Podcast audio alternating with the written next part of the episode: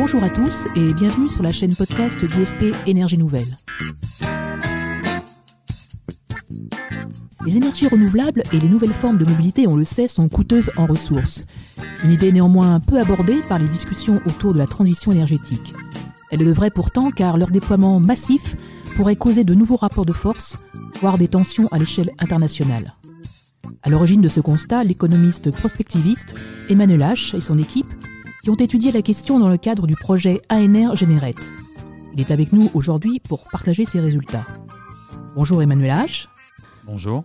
Avant d'entrer dans le vif du sujet, euh, dites-nous deux mots sur le modèle TIAM-IFPEN et son utilisation. Alors le, modèle TIAM-IFPEN, c'est un modèle d'optimisation des systèmes énergétiques à l'intérieur duquel le monde est découpé en, en 16 régions et au sein duquel euh, l'ensemble des ressources énergétiques, hein, que ce soit les ressources fossiles ou les ressources euh, biomasse, euh, le secteur énergétique, mais également le secteur industriel, le secteur des transports et l'ensemble des demandes qui leur sont adressées vont être représentés. Alors ce modèle va nous servir à, à, réaliser des scénarios climatiques à l'horizon 2050 et 2060, et notamment à calculer les besoins en matériaux de la transition énergétique, et notamment de cobalt. Mais à quoi sert le cobalt? En quoi est-il si important dans le cadre de la transition énergétique?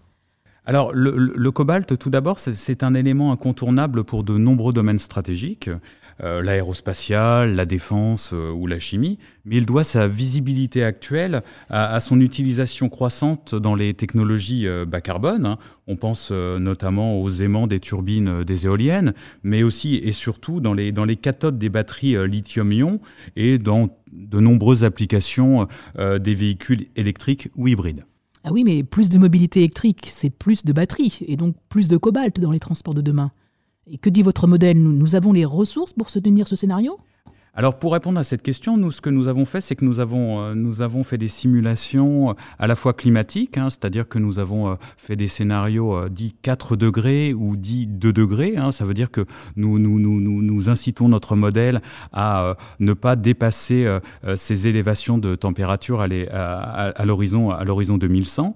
Et puis nous avons fait également des, scénarios de mobilité c'est-à-dire que nous avons une mobilité dite, dite, classique, dite business as usual, dans lequel nous avons le même taux de propriété des véhicules et une dépendance accrue euh, euh, à, ce, à ce véhicule, et puis des, scénarios de mobilité dite soutenable, dans lequel nous envisageons plutôt des investissements massifs dans les, dans les transports publics et, non, et non motorisés.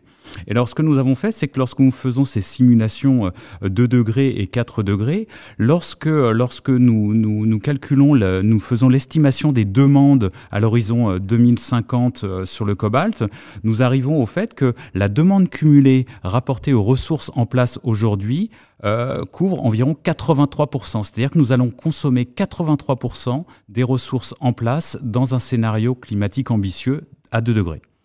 Et, vous précisez dans votre étude que la criticité des métaux n'est pas que géologique. Quels sont donc ces autres risques associés au cobalt? Alors il, y en a quatre. Euh, le, premier risque, c'est un peu, il est, un peu intrinsèque euh, au cobalt, c'est-à-dire que le cobalt c'est un coproduit euh, du cuivre et du nickel. Et c'est-à-dire que, lorsque vous êtes un coproduit d'un produit principal, les signaux prix ne sont pas ne, sont pas envisagés de la même manière par la filière. C'est-à-dire que si par exemple vous avez une très forte demande en cobalt, mais que les demandes de cuivre et de nickel ne rencontrent pas les mêmes perspectives, bah, les signaux prix ne sont pas envoyés. Donc on ne va pas forcément produire plus de cobalt. La, deuxième, le deuxième risque de criticité, il est lié à la concentration euh, de la production. À l'heure actuelle, euh, la République démocratique du Congo représente 70% de la production minière, et vous imaginez bien que euh, un problème politique ou économique dans ce pays pourrait priver notamment les pays consommateurs de leurs approvisionnements. Le troisième risque, c'est euh, le risque lié euh, au raffinage, c'est-à-dire qu'on est un petit peu plus euh, en aval de la chaîne de valeur et cette, cette, cette, chaîne du raffinage, elle est contrôlée à 50% par la Chine. Et là encore une fois, on peut tout à fait imaginer que ce pays puisse contrôler, puisse mettre des embargos, notamment sur le cobalt, et donc on a un risque de pouvoir de marché, ce qu'on appelle le pouvoir de marché en économie. Et puis dernier risque, bah, le cobalt, il est quand même associé à des conditions de travail qui sont, qui sont plutôt dangereuses, à l'exposition des travailleurs à des poussières qui sont, qui sont cancérigènes. Et donc, ce, métal, il n'a pas bonne presse. Et donc, il y a aussi une problématique qui est liée, j'allais dire, à la responsabilité sociale des entreprises. Mm.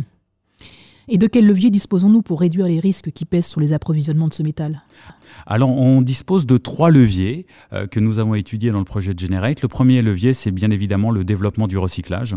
Plus on va recycler euh, les batteries de véhicules électriques et en extraire le cobalt, et plus on aura euh, des possibilités de baisser la, pression sur les ressources en place. Le deuxième, c'est la mobilité soutenable. Hein. Dans tous nos scénarios, lorsque vous êtes en mobilité soutenable, vous, avez, vous allez gagner quelques points de pourcentage de ressources qui ne seront pas utilisées. Et puis le troisième levier, c'est la technologie. Car nous avons euh, modélisé trois types de batteries dans notre euh, modèle. Une à très fort contenu en cobalt, une avec un contenu moyen et une autre avec un contenu plutôt faible. Et lorsque vous passez, en fait, dans même le scénario le plus ambitieux, c'est-à-dire un 2 degrés avec une mobilité euh, courante, lorsque vous passez à un système de batterie qui est moins consommateur en cobalt, vous allez passer de 83% des ressources épuisées à 64% des ressources épuisées. Ah oui, bah écoutez, merci Emmanuel H pour toutes ces précisions, c'était fort intéressant. Merci. Je vous propose de nous retrouver dans le prochain épisode de notre série sur les métaux de la transition énergétique, qui sera consacré, lui, au cuivre.